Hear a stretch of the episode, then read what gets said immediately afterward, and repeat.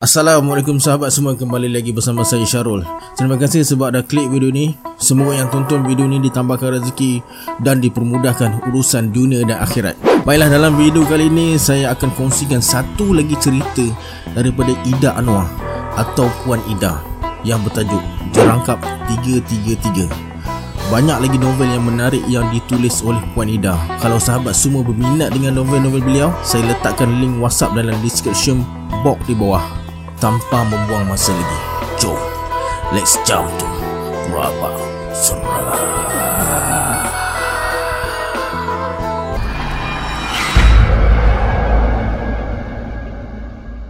Izu pandang Idayu yang bangun dari tempat duduknya. Saat makan tengah hari mereka, hanya burger dan kentang goreng je hari tu. Diet daripada makan nasi, kata mereka. Sambil tuan celisah ke atas burgernya, Idayu berkata, Kau tak fikir ke nak duduk menyewa Izu? Aku penat lah asyik berulang alik ni. Jam lagi Tunggu bas kadang-kadang langsung tak muncul. Kena pula naik teksi. Langsung tak ada masa nak rehat. Kau ingat aku suka nak ulang alik tu? Dah lah kerja shift. Masa nak pergi dating pun tak ada. Nasib baiklah Hangka jenis tak kisah. Dia pun sibuk dengan kerja tak sudah-sudah. Kumpul duit nak kahwin. Kita cari rumah sewa nak tak? Kita berdua je ke? Kita ajaklah Nozi sekali. Nanti suruh dia cari kawan lagi Semalam aku dah nampak iklan dekat pagar banglo dekat ujung sana tu. Aku dah ambil nombor telefonnya. Bolehlah kita tanya nanti. Banglo? Agak-agak lah. Mampu ke nak bayar sewa? Sewa mesti beribu tu. Paling murah pun 1500. Kalau macam tu sewanya, baik aku cari rumah flat, duduk seorang. Privacy sikit. Aku call sekarang. Loudspeaker. Sama-sama dengar. Kalau ribu-riban, aku pun tak nak. Izu keluarkan telefon dan terus call nombor yang ditulis atas secebis kertas. Lama tunggu, tak ada jawapan. Izu cuba sekali lagi. Satu suara garau menerpa pendengaran mereka. Hello, Mr. Amir sini? Mr. Amir, selamat tengah hari. Saya Izu. Saya nak tanya tentang rumah yang Mr. Amir iklankan tu. Dah ada yang nak sewa ke? Masih kosong. Berapa sewanya? RM800. Tak ada deposit. Bila-bila masa boleh duduk. Macam mana nak jumpa Mr. Amir? Ada kontrak atau apa-apa dokumen yang perlu? Bank in je duit sewa Kunci boleh ambil dekat tukang kebun rumah tu Bila nak masuk? Mr. Amir bagi saya masa sampai esok petang Nanti apa-apa saya telefon balik Telefon dimatikan Izu pandang wajah Hidayu Hidayu berkata Eh, Afsal murah sangat lah Afsal tak tanya tadi Kok ada hantu ke? Tapi aku dah tengok rumah tu Tak nampak macam rumah berhantu pun. Apa kata kau mesej Miss Amir tu? Minta tengok rumah esok. Kalau okey Kita terus bayar. Nozi mesti tak kisah. Dia pun memang tengah cari rumah. Nanti boleh kita cari housemate lain juga. Enam orang satu rumah. Kira okey dah tu. Mr. Amir pesan dalam mesejnya Jangan naik clothing Itu hak peribadi dia. Rumah berloteng Tak apalah. Janji ada ruang untuk mereka semua. Izu telefon Nozi dan ajak dia tengok rumah Nozi teruja. Memang dia nak cari rumah sewa. Penat berulang alik ke tempat kerja. Banglo, lot 333 Kawasan rumah yang agak luas dan berpagar. Izu dan Ayung dah mula membayangkan kehidupan mereka nanti. Lari dari kesesakan. Tak perlu menunggu bas atau teksi. Sebab memang dekat dengan tempat kerja mereka Boleh jalan kaki je dari rumah ke tempat kerja. Hanya itu satu-satunya rumah yang agak besar di kawasan tersebut.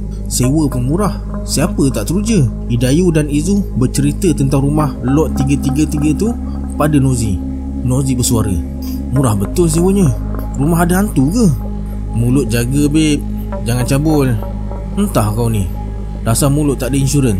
Tak adalah. Rumah tu setahu aku memang besar dan luas Macam tak logik pula sewa 800 je. Kecuali lah rumah tu ada benda-benda pelik. Orang lain tak nak sewa. Positif sikit lah. Mana tahu Mr. Amir tu memang tak sewakan harga tinggi. Sebab dah kaya raya Buat amal jariah. Daripada rumah tu mereput dekat situ Baik disewakan dengan harga murah. Boleh jadi juga. Kalau macam tu Bolehlah ajak Lin dengan Yanti tinggal sekali. Lagi ramai lagi best. Boleh jimat lagi Boleh juga. Lega aku. Tak payah nak berebut bas pagi-pagi. Dah lah bas tu ada jadual. Kalau terlepas Tunggulah lagi sejam. Naik teksi dah lah cikit darah. Kenapalah kilang kita ni tak sediakan bas? Itulah. Aku tak sabar nak tengok rumah tu. Mesti dalam dia pun cantik. Petang tu Sewaktu mereka berada di loka Izu ajak Idayu Pergi tengok rumah tu. Idayu tengok jam. Dah pukul 5 petang.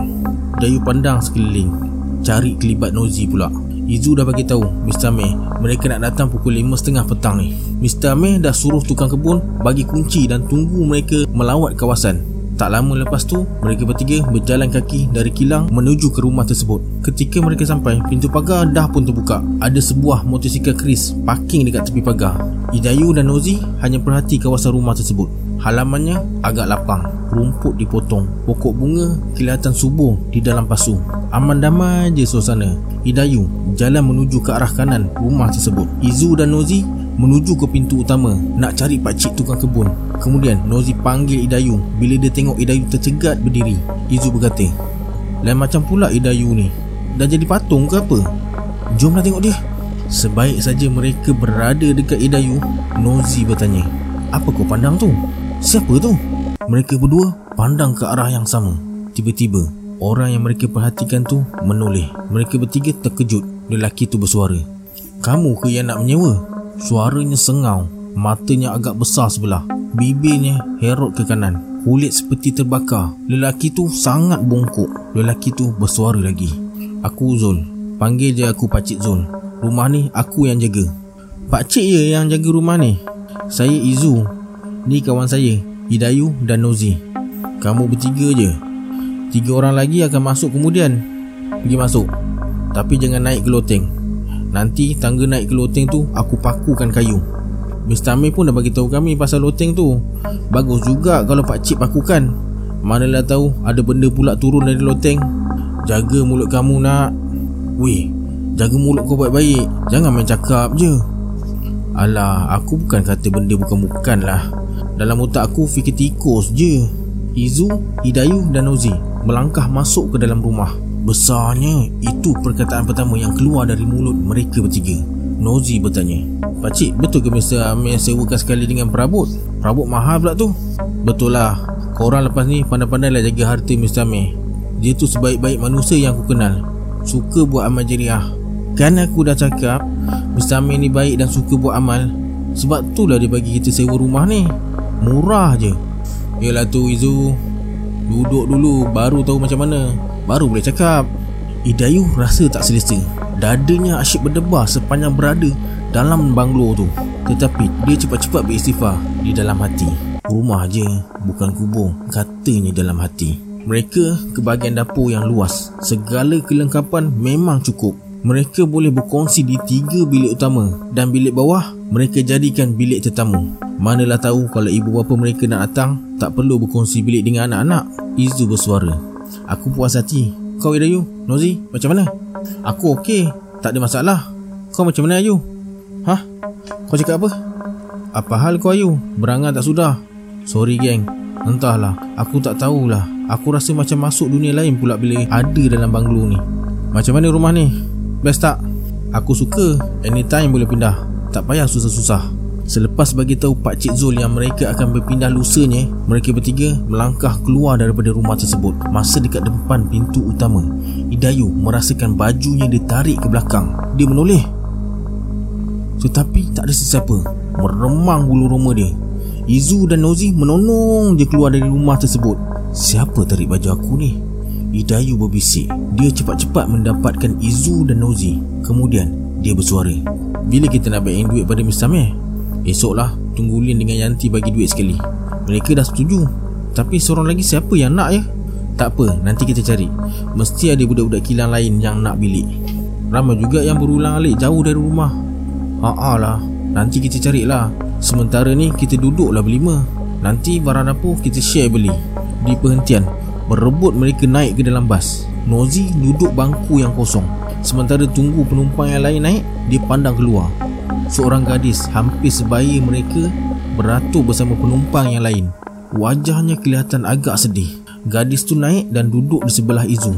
Kelihatan Izu berbual agak mesra dengan gadis tu. Gadis tu melambai kepada mereka sebaik saja mereka turun daripada bas. Idayu bertanya, Siapa tu Izu? Namanya Su, kerja kilang dekat depan kilang kita tu. Dia duduk sebelum hentian terakhir bas yang kita naik ni. Tadi dia ada cakap dengan aku dia nak cari rumah sewa. Dia dengar kita berbual Dia kata kalau ada kosong Dia nak duduk sekali dengan kita Kau orang okey tak? Budak tu nampak baik Aku tak kisah Kau Idayu? Aku tak ada hal Janji boleh masuk kepala Kemudian mereka berjalan kaki masuk ke dalam kawasan kampung. Sambil berjalan, mereka berbual dan kemudian mereka berpisah di rumah masing-masing. Idayu pandang emaknya yang sedang menonton televisyen dengan adik-adiknya. Ayahnya masih belum pulang daripada surau. Idayu bersuara. Mak, kami semua dah dapat rumah sewa. Lusa dah boleh masuk. Senang pula dapat rumah sewa. Kebetulan Izu ternampak rumah banglo tu mak. Terus ekor tuan punya rumah tu. Sewa pun boleh tahan murah. Rumah banglo sewa murah macam tu. Ada hantu ke? Ish, mak ni. Ke situ pula. Orang tu ada rumah lain. Dia tak nak rumah tu tinggal macam tu je. Sebab tu lah dia sewakan murah. Janji ada orang duduk dan jaga rumah tu baik-baik. Bila nak pindah sana? Lusa kot mak. Esok baru kita orang nak bayar sewa. Deposit nak kena bayar tak? Tak ada deposit mak. Hanya sewa sebulan dan api air 200 Kami kongsi 6 orang. Tak apalah macam tu. Senang sikit kamu. Tak payah nak menunggu bas awal pagi lagi. Berebut-rebut. Emaknya kembali menonton TV Hidayu masuk ke dalam bilik dan keluarkan beg besar dari bawah katil. Dia nak kemas pakaian yang nak dibawanya ke rumah sewa mereka nanti. Hidayu tu senyum. Puas hati. Nanti dia tak perlu bersusah payah lagi. Kejar waktu bas dan berebut dengan penumpang yang lain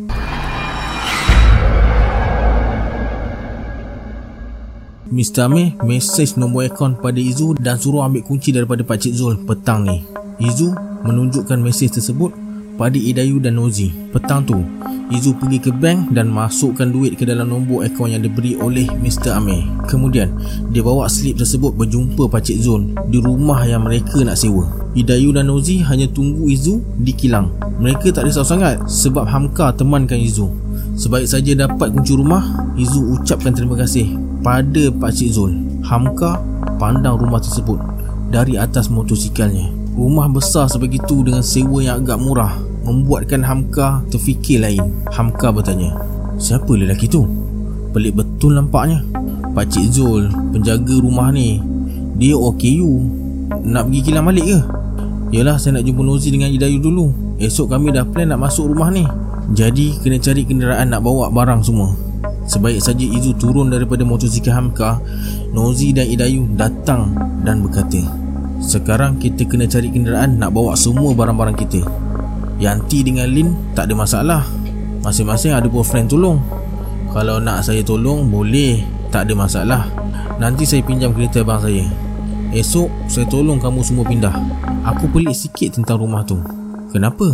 Rumah tu Entahlah, aku tengok macam tak ceria. Awak tak boleh pandang macam tu, Ham. Rumah tu pada saya okey je. Kalau awak masuk dalam rumah tu, lagi best tau. Mewah. Eh, Izu, Su apa cerita? Tak nampak pula dia hari ni. Pagi tadi aku dah jumpa dia masa dalam bas. Dia dah bagi duit sewa. Dia kata esok je jumpa. Tapi mungkin datang lambat sikit. Su tu duduk taman mana ya? Taman baru buka dekat hentian kedua akhir bas. Oh, taman mewah tu Anak orang kaya pun kerja kilang ke? Su memang orang berada. Tadi pun dibagi RM250 pada aku. Aku tanya kenapa bagi lebih?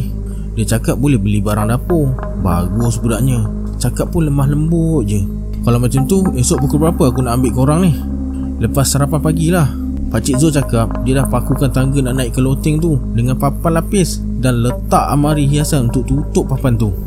Rumah tu ada loteng ke? Ada apa dekat loteng tu? Barang-barang peribadi Mr. Amir Tu yang dia tak bagi kami naik. Tapi okey jugalah. Tak kisah pun pasal loteng tu. Apa yang awak fikir ni Ham? Tak ada apalah. Izu, bas dah sampai. Hamka, kita jumpa esok tau. Kemudian mereka bertiga naik bas untuk pulang Esoknya selepas sarapan pagi Mereka tunggu Hamka datang. Mereka dah berjanji untuk tunggu dekat rumah Izu je. Mak Idayu dan Mak Nozi pun ada dekat rumah Izu.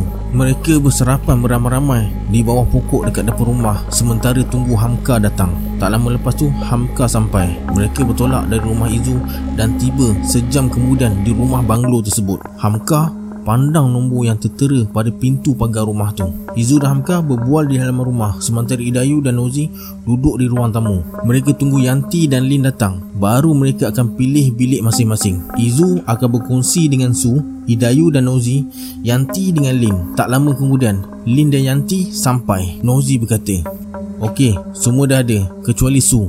Dia akan datang petang sikit. Kita boleh pilih bilik. Pandai betul kau orang cari rumah ni.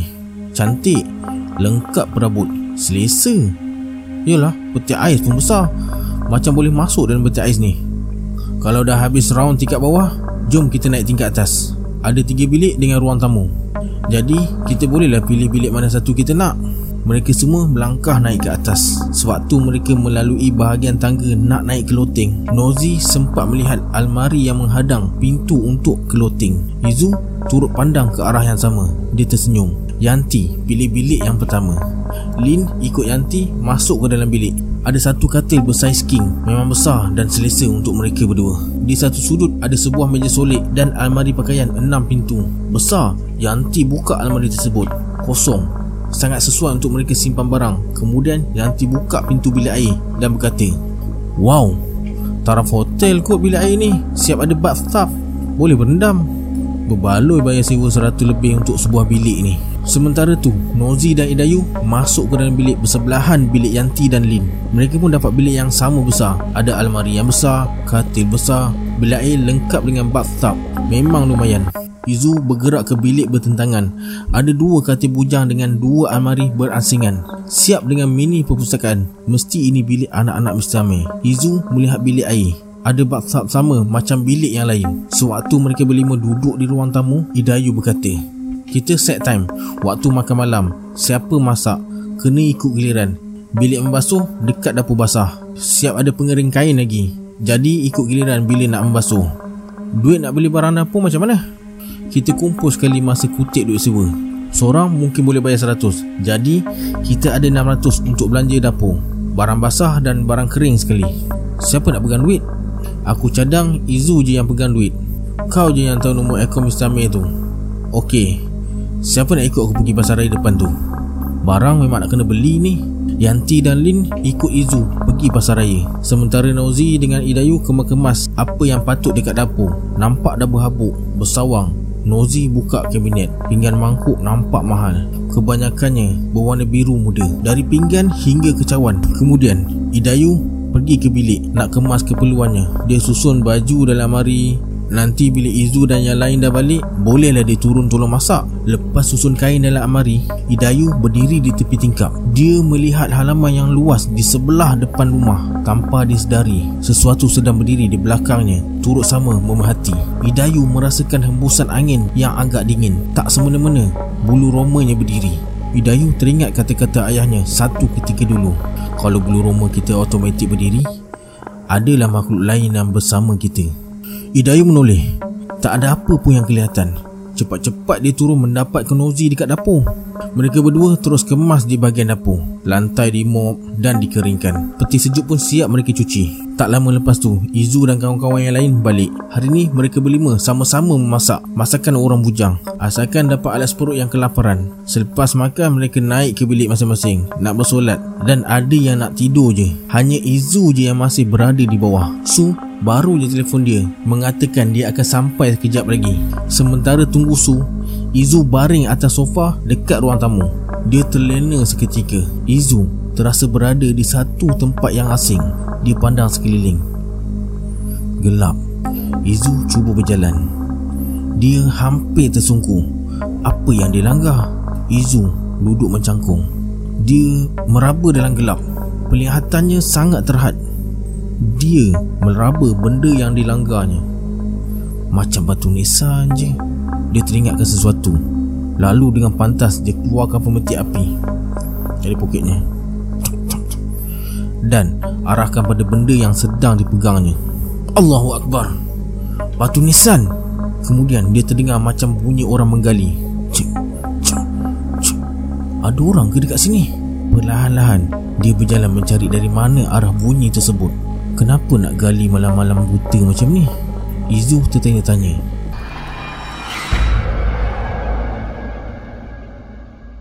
Lelaki yang memakai baju serba merah tu bertumpul lumus menggali.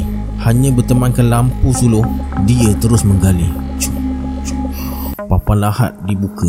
Wajah mayat kecil tu kelihatan menghadap tanah. Dia angkat mayat kecil tu naik dan letakkan di tepi kubur. Terus dia timbus balik liang lahat yang terbuka. Mayat kecil tu didukungnya sebelah tangan. Sebelah lagi tangan mengheret cangkul sambil kaki melangkah meninggalkan tanah perkuburan. Dia tersenyum puas. Tiba-tiba, Assalamualaikum. Sayup-sayup itu dengar suara orang bagi salam. Boleh pula dia tertidur. Sebaik saja dia buka pintu, Su terpacul depan dia. Su berkata, Maaf kak, Su lewat sikit. Eh, masuklah. Izu melihat Su hanya bawa sebuah beg yang sederhana besar. Perlahan-lahan Su melangkah masuk ke dalam rumah dengan lafaz Bismillah. Izu bertanya, Su dah makan? Dah kak. Mama sudah siap masak tadi sebelum hantar Su ke sini. Mama tak singgah sebab dia nak cepat. Kalau macam tu bolehlah kita naik ke bilik terus. Kak Zu share bilik dengan Su tau. Boleh kak. Su tak ada masalah. Mereka naik ke atas. Televisyen di rumah tamu atas terpasang tanpa ada sesiapa menontonnya. Izu bersuara. Ish, dah tahu tak nak tengok TV tu? Tutuplah. Ni boleh pula biarkan terpasang. Dia matikan televisyen yang sedang menayangkan kartun Doraemon. Macam budak-budak. Tak ada rancangan lain agaknya. Izu mempersilakan Su masuk ke dalam bilik mereka. Ada katil sendiri. Ada almari sendiri Berbaloi bayi sewa. Su duduk atas katil dan pandang almari pakaian yang cukup besar. Dia bukan bawa banyak baju pun Hanya baju yang nak dipakai di rumah Dan uniform kerja dia je Dan beberapa buah buku agama. Dia pandang ke seluruh bilik. Siap ada mini perpustakaan. Buku tersusun rapi di atas rak Izu baring di atas katil. Dia perhatikan Su susun pakaiannya di dalam amari Su bersuara Bagus kan kak bilik ni? Siap ada mini perpustakaan lagi Rasanya ni bilik anak-anak Mr. Amir Akak tak tengok pun lagi buku-buku tu Malah nak tengok sebab tebal sangat Selepas siap susun baju, Su bangun menuju ke arah susunan buku tersebut dan ambil salah satu buku. Izu bertanya, "Buku apa tu, Su?" "Buku kisah mumia, Kak." Dia buka helaian buku tersebut. Membelik seketika sebelum meletakkannya kembali. Dia ambil buku yang lain pula, masih berkisah tentang mumia. Nampaknya tuan rumah ni dulu suka baca sejarah lama-lama. Kebanyakannya buku sains teknologi pengawitan mayat. Mungkin tuannya sukakan mumia Mungkin juga banyak mengembara ke Mesir Izu bertanya Sudah lama ke kerja dekat kilang depan kilang akak tu? Baru lagi kak Dalam sebulan Saja Su nak isi masa lapang Nanti keputusan STPM keluar Su berhentilah Sebab nak sambung belajar Wah rajinnya Su nak sambung belajar Tak macam akak ni malas. Belajar pun setakat suam-suam kuku je. Su suka belajar kak. Kerja kilang ni pun sebab terpandangkan iklan. Itu yang Su cuba minta. Bolehlah kak. Nak belajar hidup berdikari Sampai bila nak bergantung pada mama dan papa tu je. Baguslah kalau nak berdikari Kita memang tak boleh bergantung pada keluarga je. Akak ni dah 3 tahun kerja. Bolehlah nak sara adik-adik Nak bantu mak ayah. Kerja kilang pun tak ada salahnya. Asalkan halal Betul kak. Su setuju. Janji pandai jaga diri. Su tersenyum. Dia merebahkan badannya di atas katil. Merenung kipas yang berputar laju di siling. Su menoleh kepada Izu yang dah terlelap Dia pun rasa mengantuk. Mungkin sebab bangun awal sangat hari tu. Lelaki tu letakkan mayat si kecil yang masih berbungkus Kain kapan berlumpur di atas meja. Perlahan-lahan dia buka ikatan kain kapan yang balut tubuh kecil tu. Mayat bergerak-gerak perempuan tu begitu comel pada pandangan matanya. Dia berbisik ke telinga mayat kecil tu. Jangan bimbang sayang. Kamu akan jadi cantik dan jelita Sebagaimana impianmu. Izu tersentak. Badannya rasa seram sejuk Apa hal ni? Dia terus duduk atas katil Mimpi yang bersambung Su bertanya Kenapa Kak Izu? Mimpi ngeri ke? Macam mana Su tahu? Dah akak bangun macam terkejut Selalu orang mimpi ngeri je yang bangkit macam tu Betul juga kan? Dah nak masuk atu asal kita tidur Izu bangun dan terus ke bilik air Mandi dan bersiap sedia untuk bersolat Su dah siap tunggu dia keluar dari bilik air untuk solat berjemaah. Sebaik saja selesai solat asar, Izu ajak Su ke dapur. Dia cadang nak goreng cucu untuk minum petang. Sementara masih bercuti, bolehlah mereka memasak. Esok bila dah mula bekerja, entah sempat atau tak mereka masak sama-sama. Nozi mendapatkan Izu yang tengah goreng cucu bilis. Izu suruh Nozi pergi buat air. Idayu pula tegur Su yang berdiri dekat tepi peti sejuk. Su hanya mengangguk dan tersenyum. Nozi pandang dan tegur Su. Dia tak perasan pun Su berdiri dekat tepi peti sejuk tu kalau Idayu tak tegur dia tadi Nozi bertanya Nak buat air apa ni? Milo, Nescafe atau kopi? Buat kopi je lah Habis je menggoreng cucu, mereka duduk di ruang tamu sambil makan dan minum air kopi panas. Mereka saling bertukar cerita. Sampai masuk waktu maghrib, mereka naik ke bilik dan berjanji akan turun sebaik saja mereka habis bersolat untuk makan malam pula. Setelah siap bersolat, Hidayu pandang Nozi yang masih ralik melayan telefon bimbitnya. Hidayu bersuara. Aku turun dululah nak panaskan lauk. Okey, kejap lagi aku turun. Hidayu cari suis lampu dapur yang gelap gulita. Ketika lampu terpasang, mata Ayu menangkap kelibat berlari dan hilang. Dadanya berdebar kencang. Dia menghampiri tempat di mana kelibat tu hilang. Kosong. Tak ada apa-apa. Izu yang baru je turun ternampak Hidayu terbongkok-bongkok meraba dinding. Izu bertanya, Apa kau cari tu Ayu? A- aku... Hidayu menoleh pandang Izu. Dia terkaku Dekat belakang Izu Dia ternampak lagi kelibat tersebut Berdesup lalu hilang. Idayu gosok kedua belah matanya. Pelik pula Izu melihat kelakuan Idayu. Izu toleh ke belakang dan berkata Kenapa kau ni Ayu? Ayu, aku tanya kau ni Kau dah kenapa? Eh, eh, tak ada apa-apa.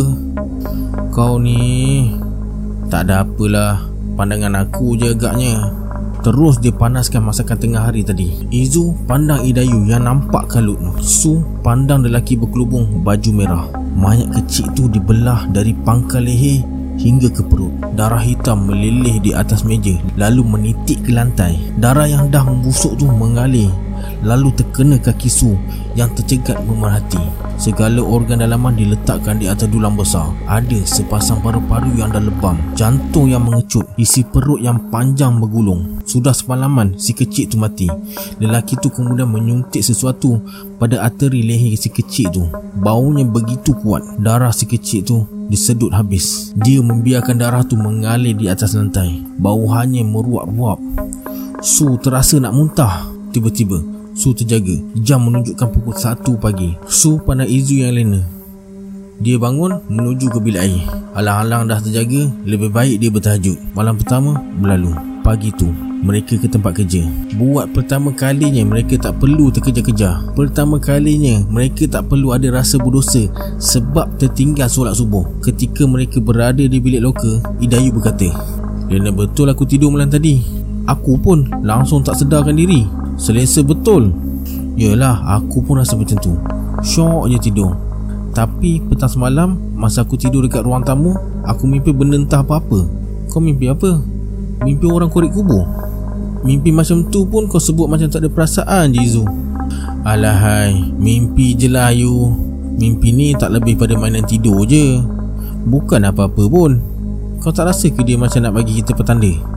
Petanda apanya? Petanda nak mati? Izu ketawa dan tinggalkan Idayu Dia malas nak layan Idayu merapuh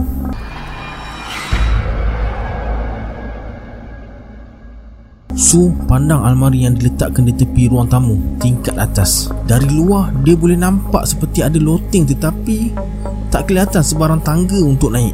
Dia tertarik dengan almari yang diletakkan di antara pintu bilik dan tangga tu. Mungkin di belakangnya ada anak tangga menuju ke atas. Tetapi kenapa pula ia ditutup? Izu yang baru keluar dari bilik memerhatikan Su yang asyik memandang almari yang berada di ruang tamu. Izu bersuara. Pandang apa tu? Bukankah sepatutnya ada tangga dekat situ? Pak Cik Zul dah pakukan dan tutup dengan almari. Loteng atas tu ada banyak barang tuan rumah. Badan peribadi dia agaknya. Sebab itulah dia tak bagi kita naik. Mereka berdua turun ke bawah. Sejak balik petang tadi, hanya Su dan Izu je yang ada. Su bertanya, Mana yang lain? Yang lain balik pukul 8 nanti. Tak apalah, kita masak hari ni. Nak masak apa ya? Goreng je lah Kak Izu ikan ni. Masak sos buat lemak kubis Kemudian Su naik sebaik saja dia siap memasak Sementara Izu kemas dapur Semasa Su naik Dia melihat televisyen terpasang Rancangan kartun Siapa pula yang on TV ni? Dia tutup televisyen dan masuk ke dalam bilik Memandangkan dah pun waktu maghrib. Dia memang tak suka lewatkan waktu solat. Selepas solat Su terkejut. Pandang susunan buku di atas rak Yang bertaburan. Ada juga yang bersepah dekat atas lantai. Izu yang baru masuk terkejut Melihat buku bersepah-sepah di atas lantai Dan bertanya Siapa buat ni? Tak tahu kak. Su baru siap solat Tengok buku ni dah berterabur. Tak apalah. Susun je semula Izu tolong Su Susun buku yang jatuh berselerakan tu. Beberapa keping gambar jatuh di kaki Izu. Dia mengamati gambar tersebut. Kelihatan gambar anak patung yang saiznya agak besar. Gambar tu diberikan kepada Su untuk disimpan. Hidayu pulang bersama Nozi, Lin dan Yanti.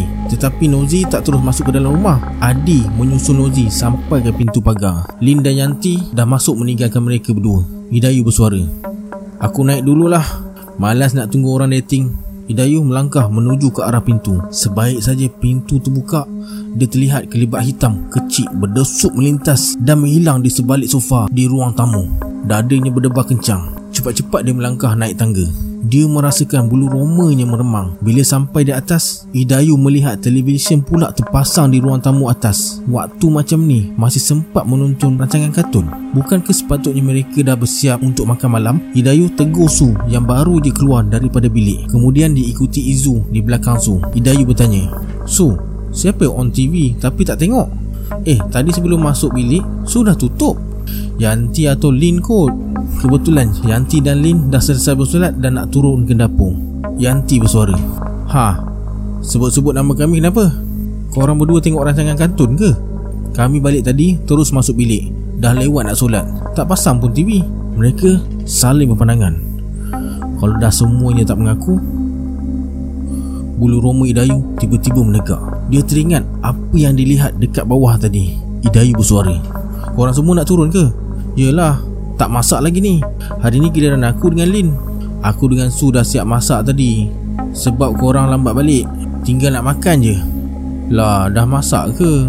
Baru nak masak. Okey aku nak mandi. Kejap lagi aku turun. Hidayu menggosok lengannya. Ada udara dingin sentuh kulitnya. Dia rasa seram sejuk Tapi cuba dia tepis rasa tu. Sebaik saja selesai mandi dan solat Hidayu nak turun ke dapur. Dia tutup pintu biliknya perlahan Nozi masih belum masuk. Kalau dah berbual dengan si Adi Tak ingat dunia kawannya tu. Macam tak ada hari esok nak berbual. Padahal kerja pun di tempat yang sama. Tiba-tiba Dum dum dum dum. Hidayu tersentak. Bunyi itu datang dari belakang Amari. Macam ada sesuatu yang tolak Amari tu. Hidayu beristighfar dan berlari menuruni anak tangga. Nyaris tak terlanggar Nozi Yang tengah naik tangga. Wajah Hidayu kelihatan pucat. Nozi bertanya Apa hal kau ni Ayu? Aku, aku Hei, dah kenapa dengan kau ni ha? Mengucap Ayu. Allahu Akbar. Maaf Nozi. Perasaan aku agaknya. Kau kenapa? Tak tak ada apa-apa. Kau ni menakutkan aku je lah. Baik kau temankan aku. Nozi tarik tangan Idayu Nak tak nak Idayu terpaksa naik semula. Matanya sempat melihat Amari besar dekat dinding. Memang Bunyi tu jelas datang daripada belakang Amari tu. Tapi bunyi apa? Sementara tunggu Nozi mandi Idayu membelit telefon bimbitnya. Idayu bersuara Cepat sikit Nozi. Nozi kau lambat lagi ke?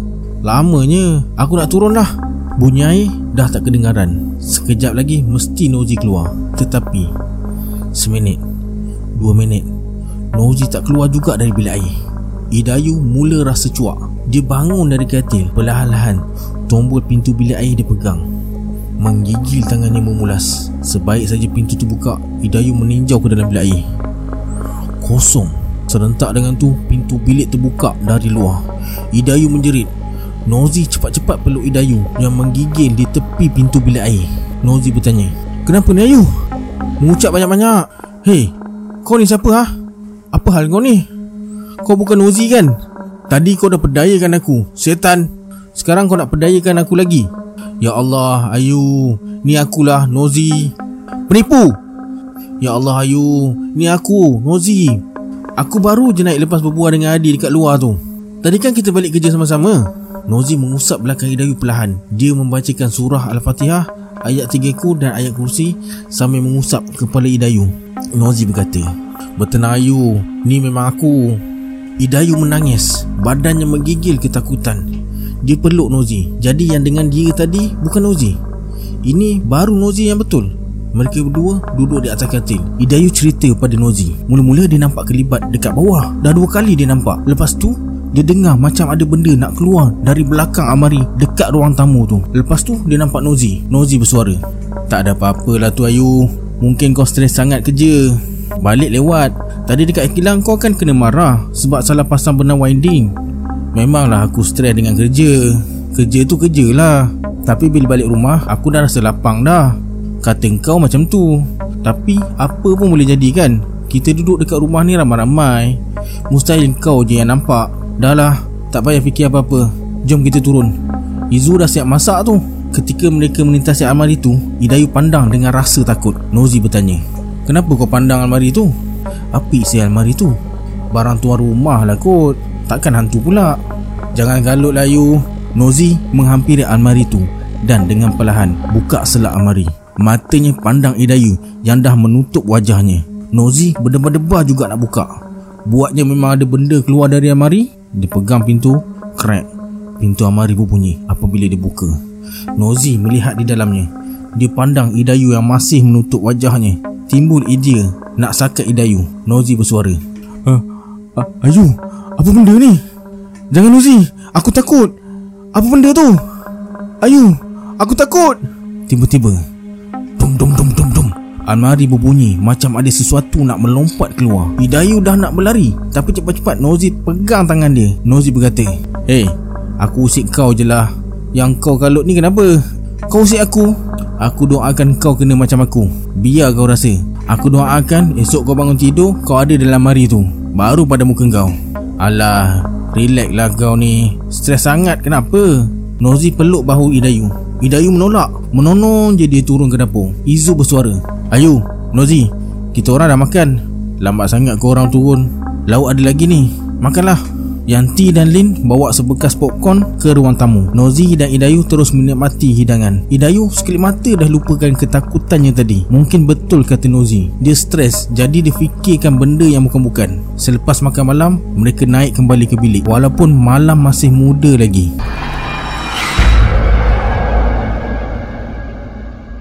Lelaki baju merah tu menjahit bahagian dada si kecil yang terbuka. Segala organ dalaman dibungkus di dalam plastik sampah berwarna hitam Lalu diletakkan pada satu sudut Kemudian dia ambil pita pengukur dan cebisan kertas Dia mula mengukur bahu lengan, leher, panjang badan dari bahu hingga ke pinggang dan dari pinggang hingga ke kaki. Selesai satu kerja. Dia biarkan mayat si kecil di atas meja lalu turun dan masuk ke dalam bilik yang lain. Lelaki tu berdiri di tepi sebuah meja yang agak luas. Ada perca kain berselerakan. Gunting dan pita pengukur diambilnya. Dia mula mengukur kain yang sudah siap terbentang di atas meja. Siap mengukur, dia mula menggunting. Dia nak buat gaun yang paling cantik untuk si comel. Dia dah mula membayangkan rupa para si comel memakai baju yang dijahitnya sendiri. Pasti cantik seperti bidadari. Su terjaga. Bunyi mesin jahit menarik perhatiannya di pasang telinga. Sayup-sayup je bunyi mesin jahit tu. Siapa yang menjahit malam-malam ni? Rumah ni ada mesin jahit ke? Su tertanya-tanya. Terasa nak turun. Tapi takut pula. Tak lama kemudian bunyi mesin jahit tu berhenti. Su menoleh ke arah Izu yang agak gelisah. Mimpi buruk lagi agaknya. Tiba-tiba, Allahu Akbar! Su hanya mendengar Izu beristighfar. Dia cepat-cepat goncang bahu Izu dan berkata, Kak Izu, bangun kak! Bangun! Izu bangun. Dia pandang Su dan bertanya, Pukul berapa ni Su? Pukul 3 pagi kak. Akak kenapa? Mimpi buruk lagi ke? Allahu Akbar Su. Mimpi ngeri sangat Su. Akak mimpi apa? Akak mimpi ada lelaki berbaju merah yang menggali kubur menculik mayat kecil lalu dia awet. Dia lapah mayat kecil tu keluarkan segala isi dalaman. Isi tu dia buang je. Ngeri je kak. So dah dua hari akak mimpi benda yang sama. Macam nak bagi tahu sesuatu pada akak. Kak syaitan memang suka mempermainkan dan menyesatkan kita dalam jaga maupun dalam lena kita. Tapi su mimpi tu seakan bersambung. Mungkin jugalah kak ada sesuatu yang Allah nak tunjukkan pada kita. Anggap je lah mimpi tu mainan tidur. Terlanjur kita dah terjaga ni Apa kata? Kita solat tajud Yang su ni tak tidur kenapa pula? Terjaga juga ke? Haa kak terjaga. Tapi tak adalah mimpi ngeri macam akak. Su bangun dan terus ke bilik air. Izu masih termenung di atas katil. Ada orang bermimpi macam tu? Bersambung bab ke bab. Dah macam buku pula. Pukul 5 pagi. Sebelum subuh Su turun ke dapur. Tekaknya terasa dahaga Izu pula lepas solat tahajud Dia sambung tidur. Su buka lampu ruang tamu. Sementara kawan-kawan yang lain belum bangun Dia nak masak nasi Nak buat nasi goreng. Su buka peti sejuk Cari susu segar. Masa dia tengah minum Su terasa bajunya ditarik Su menoleh. Kosong Dadanya berdebar. Masa dia nak habiskan susu yang masih berbaki dalam gelas Sekali lagi bajunya ditarik Dia menoleh. Masih sama. Tak ada sesiapa pun dekat belakang dia. Tiba-tiba Nak susu? Ada suara halus menyapa lembut Bulu romanya meremang Su letakkan gelas dalam sinki Susu kotak tersebut dia letakkan balik dalam peti sejuk Cepat-cepat dia naik ke bilik Tak jadi dia nak masak Budak-budak mana pula datangnya budak-budak ni? Pagi tu, mereka semua berjalan kaki ke tempat kerja. Masing-masing hanya diam membisu. Su, sepanjang perjalanan, asyik menguap je. Dia betul-betul dah tak dapat tahan rasa mengantuknya pagi tu. Hidayu bertanya, Kau kenapa Su? Terjaga tengah malam kat Ayu. Susah nak tidur balik. Oh, ingatkan ada benda ngacau. Apa masuk kat Ayu? Nanti kita cerita. Mereka sampai di kilang tempat mereka bekerja. Su masuk ke simpang kiri. Kilangnya terletak agak jauh ke dalam. Nozi hari tu tak keluar rehat. Awal-awal lagi dia dah ke bilik rehat Sebab nak lelapkan mata. Yanti dan Lin macam biasa Dah lesap ke kantin. Izu dengan Idayu je yang ada dalam bilik loka. Dengan beberapa pekerja production lain yang tak ke kantin. Idayu duduk di sebelah Izu Dia mengeluh perlahan dan berkata Izu Aku nak tanya kau sikit. Kenapa kau mengeluh ni? Rumah apa yang kita duduk ni Izu? Rumah lah. Rumah apa pula? Kenapa? Rumah tu lain macam je. Apa maksud kau lain macam? Aku rasa biasa je. Tak ada apa pun. Semalam Aku balik dari overtime. Masa buka pintu Aku nampak kelibab Berdesup lalu dekat depan mata. Kemudian hilang. Sebelum ni pun Aku ada nampak dekat dapur. Perasaan kau je tu Dah penat. Mata nampak lah macam-macam. Bukan tu je. Aku dengar benda pelik dari dalam amari Dekat dinding tu. Almari tu jalan nak naik ke loteng kan Bukan tu je Zu. Aku berlari nak turun tangga. Aku terserempak dengan Nozi Yang nak naik tangga. Dia ajak aku masuk dalam bilik. Aku tunggu dia mandi. Lama aku tunggu. Alih-alih Nozi masuk dari pintu bilik. Maksud kau Yang kau terserempak dekat tangga tu bukan Nozi? Kau nak kata itu hantu ke? Kau ni merepek je lah. Perasaan kau je tu Ayu. Kami yang lain okey je. Kau je yang rasa macam-macam. Aku tak kisah kalau kau tak percaya aku. Tapi aku rasa tak sedap hati lah pasal rumah tu Izu tak ada apa lah Ayu Kita mengajilah. Kita solat dari rumah tu. InsyaAllah tak ada gangguan tu semua. Kadang-kadang kita ni stres kerja. Bila dah stres tu otak mulalah merewang. Mulalah mata nak nampak yang bukan-bukan. Aku percaya benda tu semua ada. Kita je yang tak nampak. Tapi selagi kita percaya dan yakin pada diri kita Mesti benda tu semua akan menghindari kita. Hidayu hanya mengangguk. Memang betul kata Izu. Hanya perasaan dia je. Petang tu ketika balik dari kerja Su balik dengan Idayu dan Izu. Nozi balik lewat sikit dengan Yanti dan Lin. Hanya mereka bertiga je yang pulang awal. Su bersuara Malam ni tak payah masak lah Kak Izu. Kalau tak masak nak makan apa? Tak apa, saya belanja cakap tiaw. Dekat gerai abang depan tu. Nak? Kalau macam tu, lepas isyak lah kita pergi beli. Okey kak, set. Malam tu, selepas solat maghrib Izu tonton televisyen dekat ruang tamu atas. Su cari Idayu dekat dalam biliknya. Su berkata Kak Ayu, apa yang Kak Ayu nak cerita pagi tadi ya? Apa yang Su nak cerita dengan akak? Kenapa malam tadi terjaga lepas tu tak boleh tidur? Su ada dengar atau nampak sesuatu ke? Entahlah kak Susah Su nak cerita Kenapa? Dada Idayu berdebar Adakah Su nampak apa yang dia nampak? Perbualan mereka terhenti Apabila Izu masuk ke dalam bilik mereka Dia duduk di sebelah Idayu dan Su di atas katil Izu bertanya Korang borak apa ni? Tak ada apa-apa Izu Borak biasa je Kak Izu Kenapa akak selalu mimpi ngeri ya? Pasal mimpi tu? Hmm entahlah Su. Mimpi tu macam pelik sikit. Kau mimpi benda pelik? Apa dia? Entah Mainan tidur je tu. Tapi itulah Mimpi tu macam bersambung. Bab ke bab. Macam buku. Pelik. Kau tak cakap pun gangguan tidur kau tu dekat aku. Aku mimpi seorang lelaki gali kubur. Korek mayat budak kecil. Dia awet. Lepas tu dia ukur badan budak kecil tu dia gunting kain perca dan jahit jadi baju. Yang aku mimpi ni dia jahit baju kanak-kanak perempuan. Awet manyat Dia bawa keluar semua isi dalam badan. Lepas tu dia suntik cecair formalin. Eh, mana Su tahu? Su pun ada mimpi benda tu. Lelaki tu pakai kelubung merah. Wajahnya tak nampak kak. Betul lah, lelaki tu gali kubur Pakai baju merah macam jubah berkelubung. Mereka bertiga pemandangan Mimpi mereka berdua sama. Su bersuara. Malam tadi Su terjaga Su dengar bunyi orang menjahit. Malam tadi juga Dalam mimpi akak Lelaki tu menjahit baju. Itulah kau Izu. Aku dah cakap rumah ni pelik Tapi kau tak nak percaya cakap aku. Sebelum subuh tadi Su turun Minum susu. Lepas tu Dekat belakang Su Ada suara budak kecil. Dia berbisik je Cakap nak susu. Serius? Betul lah kak. Takkan Su nak bohong pula? Pelik lah kan? Maafkan aku Ayu Sebab tak percaya cerita kau.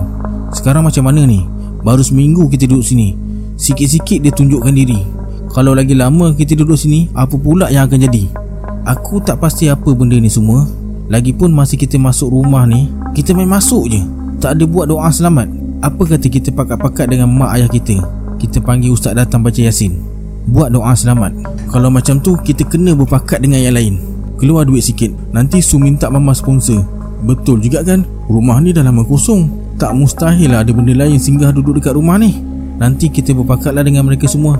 Su Jadi tak nak beli cakot tiaw. Nozi mesej suruh belikan makanan untuk dia Yanti dan Lin ni. Nak? Jomlah kak. Kita keluar beli. Idayu dan Izu bangun. Mereka bersiap nak keluar ke gerai makanan.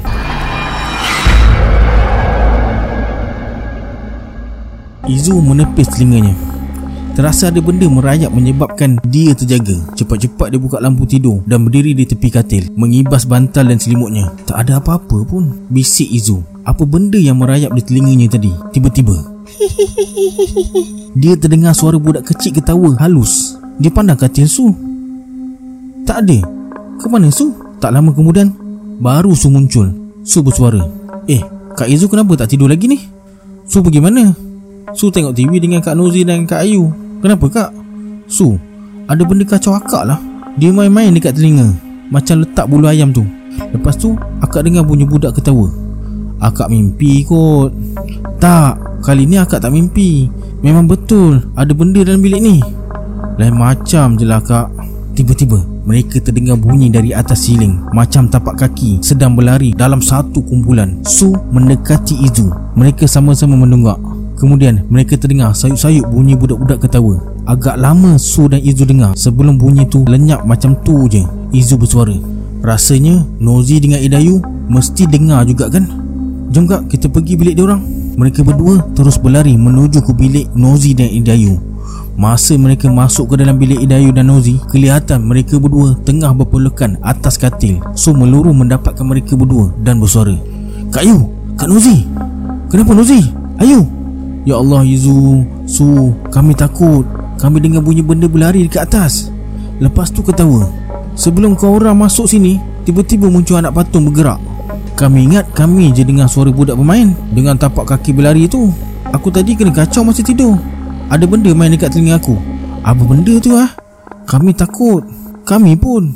Kita baca Yasin bergilir Kak Idayu dengan Kak Nozi Tidurlah dulu. Bagus juga tu. Aku dah tidur tadi Biar aku dengan Su baca Yasin dulu. Kau orang tidur. Su okey ke? Tak mengantuk? Su hanya menggelengkan kepalanya. Dia dah hilang rasa mengantuk. Mereka berdua mengaji berterusan Sampai pukul 4 pagi. Bila mereka rasa dah agak selesa Izu dan Su merebahkan diri Dalam bilik Nozi dan Idayu Sampai ke subuh. Ketika mereka berkumpul pagi tu Idayu bagi cadangan Untuk berjumpa ustaz Atau buat kunduri doa selamat. Yanti dengan Lin memang tak tahu Apa yang berlaku malam tadi. Mereka lena sampai ke subuh Yanti bersuara Kenapa kau orang berempat ni? Kau orang malam tadi tak dengar apa-apa ke?